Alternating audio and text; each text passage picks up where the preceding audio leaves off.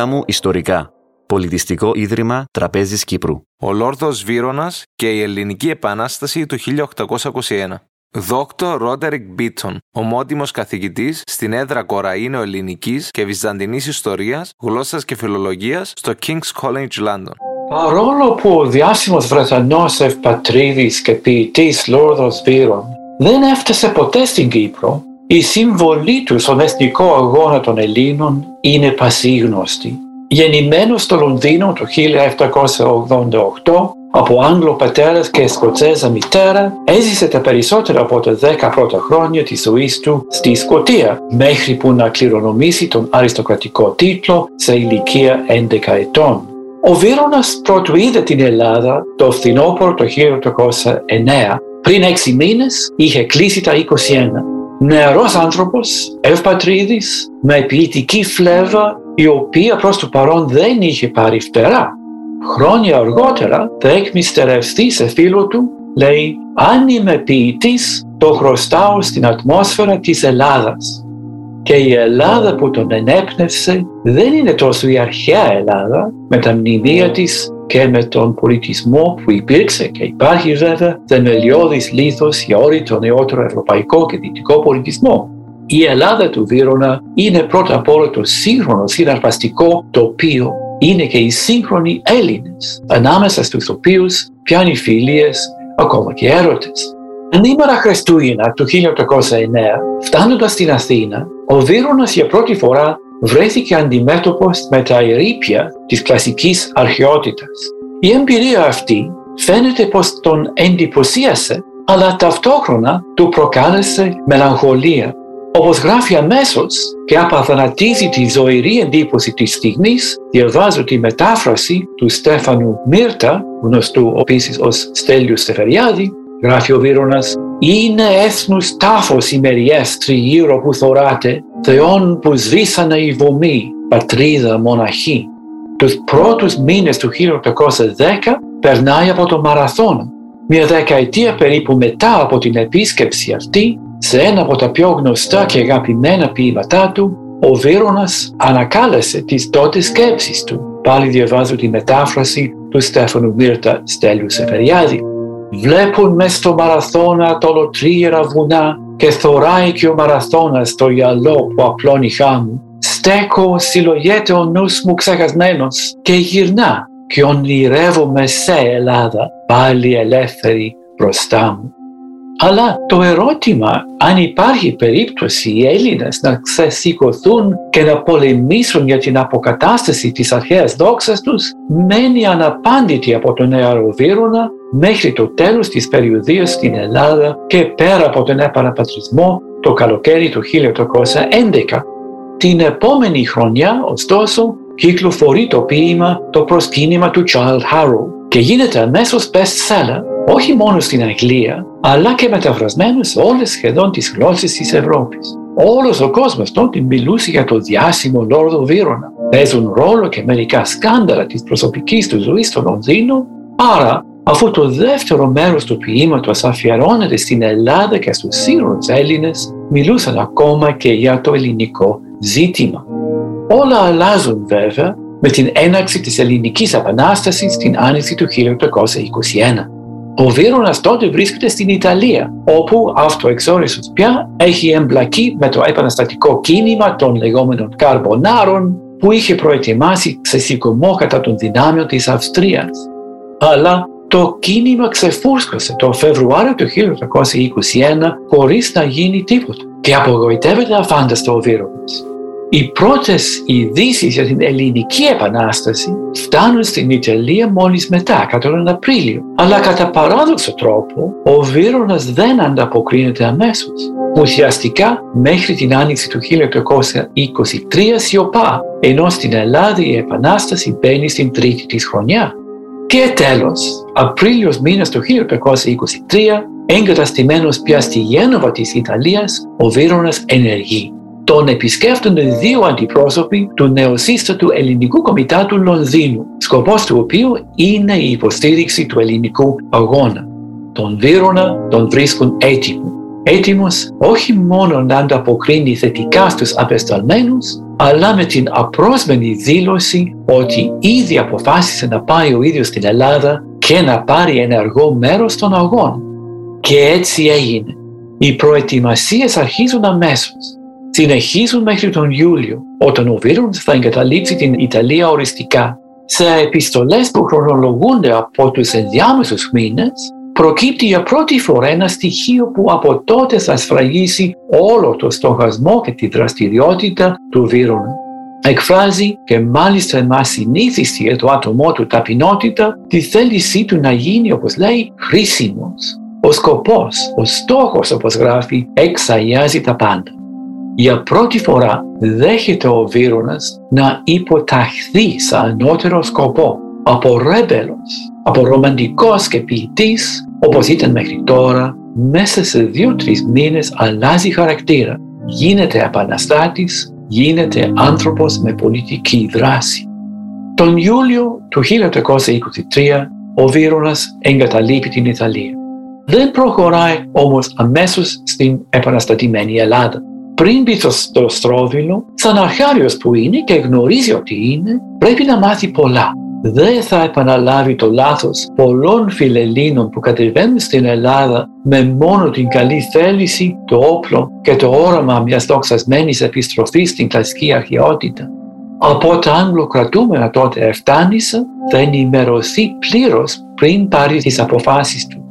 Με αυτό το σκοπό, πέντε ολόκληρους μήνες μένει με τη μικρή ομάδα του στην Κεφαλονιά, πρώτα στο Αργοστόλι και στη συνέχεια στο Αρχοντόσπιτο στα Μεταξάτα στο νότο του νησιού. Και πράγματι, μέχρι το Δεκέμβρη του 1923 ο Βίρον έχει μάθει. Καταλαβαίνει τώρα πόσο διαρρεμένη είναι η ηγεσία των ελληνικών δυνάμεων. Από τη μια μεριά βρίσκονται αυτοί που η σύγχρονη ιστοριογραφία τους αποκαλεί οπλαρχηγούς. Από την άλλη και πάλι σύμφωνα με τη σύγχρονη ορολογία οι εξυγχρονιστές.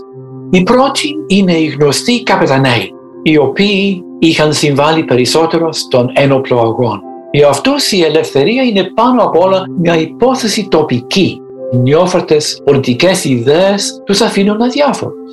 Η νοοτροπία τους, όπως και η μόρφωση, είναι πάνω κάτω αυτή των κλέφτα Τους αρκεί να διώξουν τους Τούρκους αφέντες από τα βουνά και τους κάμπους Στη συνέχεια θα κάνουν κουμάντο στις δικές τους περιοχές με απόλυτη αυτάρκεια και χωρίς να δίνουν λογαριασμό σε κανένα. Οι δεύτεροι, οι εξυγχρονιστές, είναι πιο πολύ πολιτικοί παρά στρατιωτικοί αρχηγοί. Τη μόρφωσή τους τη χρωστάνε είτε σε δυτικά πανεπιστήμια, είτε στα φαναδιώτικα σχολεία της Οθωμανικής Αυτοκρατορίας ή και στα δύο. Η σκέψη τους είναι εμπνευσμένη από τις ιδέες του διαφωτισμού που μιλούσε για πολιτικό φιλελευθερισμό και εθνική αυτοδιάθεση και από τα καινούρια συντάγματα των Ηνωμένων Πολιτειών της Αμερικής και της επαναστατημένης Γαλλίας. Το καλοκαίρι του 1823, τότε που έφτανε ο Βίρονας σε ελληνικά ύδατα, ο κατεξοχήν εξυγχρονιστής υπήρξε ο Αλέξανδρος Μαυροκορδάτος. Ο κατεξοχήν ο πλαρχηγός, ο Θεόδωρος Κολοκοτρώνης, ο γνωστός ως Γέρος του Μοριά. Η ρήξη ανάμεσα στις δύο ομάδες, τους εξυγχρονιστές και τους οπλαρχηγούς, γίνεται ανοιχτή εκείνο το καλοκαίρι. Την επόμενη χρονιά θα κλιμακώσει στους γνωστούς εμφυλίους πολέμους της Άνοιξης και του Δεκέμβρη του 1824, οι οποίοι πόλεμοι θα κοστίσουν ανάμεσα σε άλλες τη ζωή του πρωτόγονου γιου του Κολοκοτρώνη. Όσο μένει ο Βίρονας στην Κεφαλονιά και οι δύο παρατάξεις του κάνουν κόρτε θα περίμενε κανείς ότι από την γνωστή ιδιοσυγκρασία του θα έκλεινε προς τη μεριά των οπλαρχηγών. Ο τύπος του βυρονικού ήρωα, όπως είναι γνωστός από το ποιητικό έργο του, μάλλον έχει επηρεαστεί από τις νεανικές εμπειρίες του Βύρονα στην Ελλάδα, όπου είχε μάθει κάτι από το πνεύμα του κλέφτικου τραγουδιού. Ο χαρακτήρας, η δράση και ο θρύλος του Κολογοτρώνη, παραδείγματος χάρη, τα τέριζαν περίφημα με τον Βύρονα ως ρομαντικό ποιητή.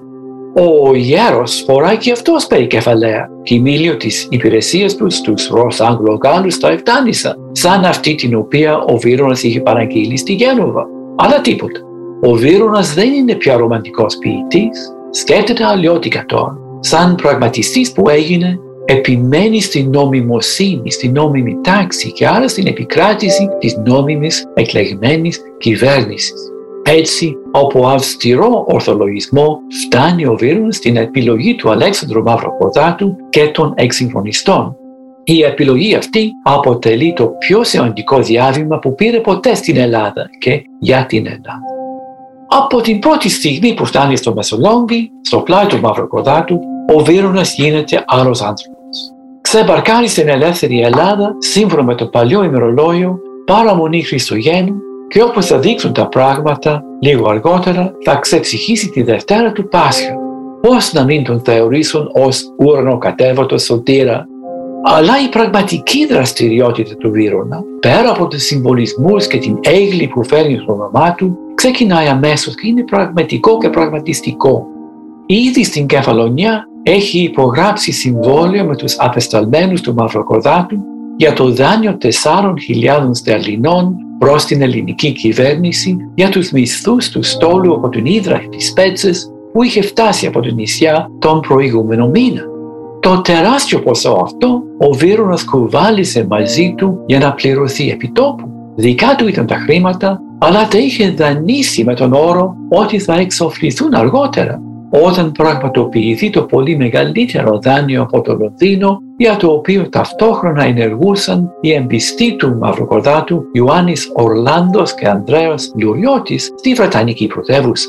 Άλλες 2.000 στερλίνες που πάλι συνόδευαν τον Πάιρον όταν έφτασε στο Μεσολόγγι και πάλι δικές του προορίζονται για τη μίσθωση των σουλιωτών στρατιωτών οι οποίοι θα απαρτίζουν τον λεγόμενο λόγο του Βύρονα.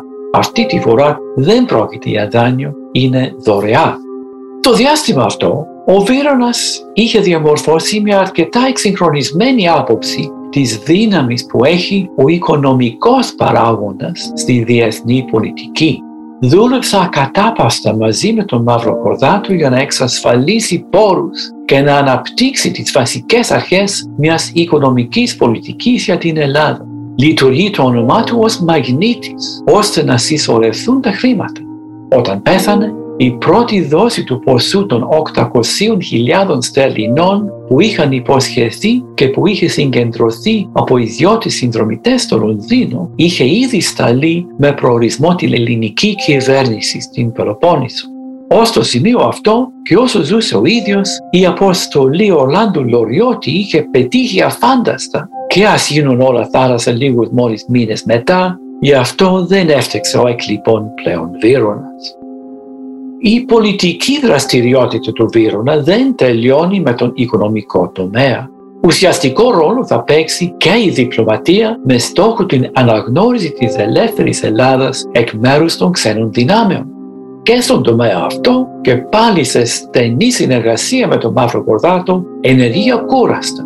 Αρκετές φορές οι απόψεις αυτές και η πολιτική διορατικότητά του τον φέρνουν σε ρήξη με τους συνεργάτες του, Έλληνες και φιλέλληνες, όπως παραδείγματος χάρη με τον Άγγλο αριστοκράτη Στάνοπ και τον Ελβετό διευθυντή της εφημερίδας Ελληνικά Χρονικά, τον Ιώχαν Μάια.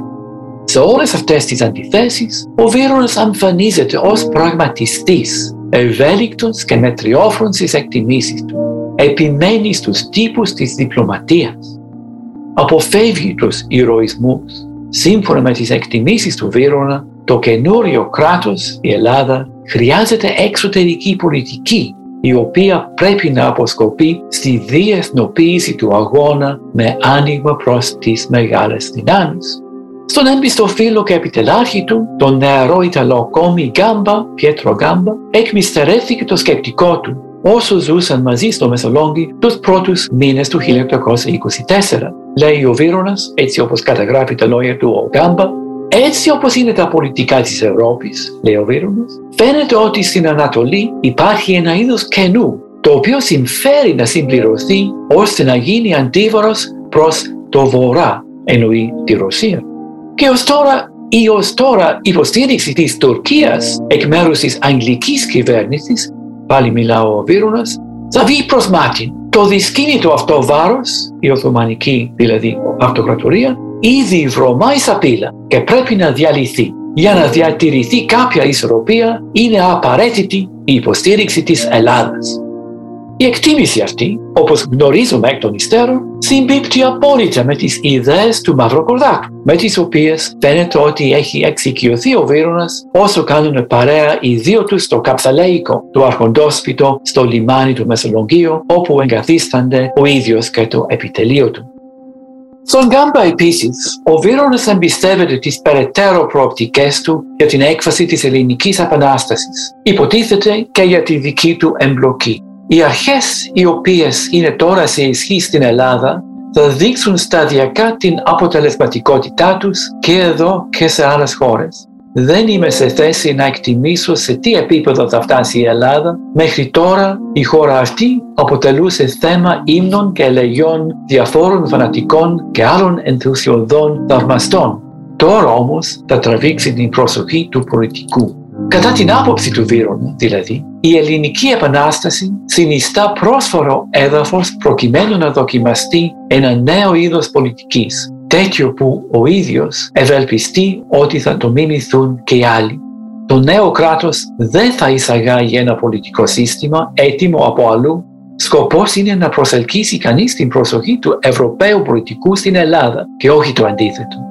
Ο Βίρονας πιστεύει ότι η σύγχρονη Ελλάδα θα διαδραματίσει ηγετικό ρόλο στην Ευρώπη, ακριβώς όπως είχε κάποτε κάνει η αρχαία Ελλάδα θα γίνει ένας φάρος που θα τον ακολουθήσουν οι υπόλοιποι. Σε συνομιλία του με άλλον εμπιστό στο Μεσολόγγι, τον πυροβολητή William Parry, εξέφρασε ακόμη την άποψη ότι μια καινούρια χώρα χρειάζεται ένα σύστημα διακυβέρνησης που να ταιριάζει στο επίπεδο και τις ανάγκες του λαού Βασικές προϋποθέσεις για όλη αυτή τη δραστηριότητα είναι η υποστήριξη του κύρους της νόμιμης ελληνικής κυβέρνησης και η καταπολέμηση με μέσα οικονομικά και διπλωματικά όμως όχι με τη βία των οπλαρχηγών. Παρόλες τις προσπάθειες του Μαυροκορδάτου ωστόσο, ξεσπάει εμφύλιος πόλεμος ανάμεσα στις παρατάξεις τον Απρίλιο του 1824, ακριβώς την ίδια στιγμή που πεθαίνει ο Βύρον από πυρετός στο Μεσολόγγι αλλά ήδη η παρουσία του Βίρονα στο πλάι του Μαυροποδάτου, η επιτυχία της αποστολής για το δάνειο από το Λονδίνο και το ανέβασμα του μοντέλου του εθνικού κράτους στη συνείδηση των εμπόλεμων Ελλήνων ωφέλησαν σε μεγάλο βαθμό τη νίκη των εξυγχρονιστών στην εσωτερική αυτή διαμάχη που τελειώνει οριστικά το Δεκέμβριο της ίδιας χρονιάς του 1824. Σαν κατακλείδα τώρα, για τον ίδιο τον Βίρονα όλα τελειώνουν τραγικά στις 7 Απριλίου 1824. Στο παραλήρημα του τελευταίου πυρετού, λίγο πριν πεθάνει, ο Βίρονας όνειροπολεί τη συμπλήρωση της αποστολής του. Φαντάζεται πως ήδη θριάμβασε η Επανάσταση. Η Ελλάδα είναι ελεύθερη και ως πρώτος διπλωματικός απεσταλμένος της απελευθερωμένης Ελλάδας στις Ηνωμένες Πολιτείες της Αμερικής φτάνει στη Washington σύμφωνα με τις πιο νυφάλιες προδιαγραφές του ίδιου, όπως τις εξήγησες στον φίλο του Πάρη λίγες εβδομάδες πιο πριν, η σημασία της ολοκλήρωσης αυτής είναι ότι, μιλάει ο Βίρονας, μόλις είναι αυτό, η Αγγλία πρέπει να ακολουθήσει και τότε η μοίρα της Ελλάδας θα είναι εξασφαλισμένη παντοτινά και θα μπει η Ελλάδα σε όλα τις τα δικαιώματα ως μέλος της κοινοπολιτείας της χριστιανικής Ευρώπης. Δεν έγιναν φυσικά ακριβώς έτσι τα πράγματα. Αλλά μπορεί να πει κανείς ότι ο Μέγας Φιλέλληνας στα τελευταία του προέβλεπε σωστά την τελική έκφαση της ελληνικής επανάστασης που θα της σφραγίσει το πρωτόκολλο του Λονδίνου της 3 Φεβρουαρίου του 1830 με την πρώτη επίσημη αναγνώριση της πλήρους ανεξαρτησίας του νεοσύστατου κράτους της Ελλάδας.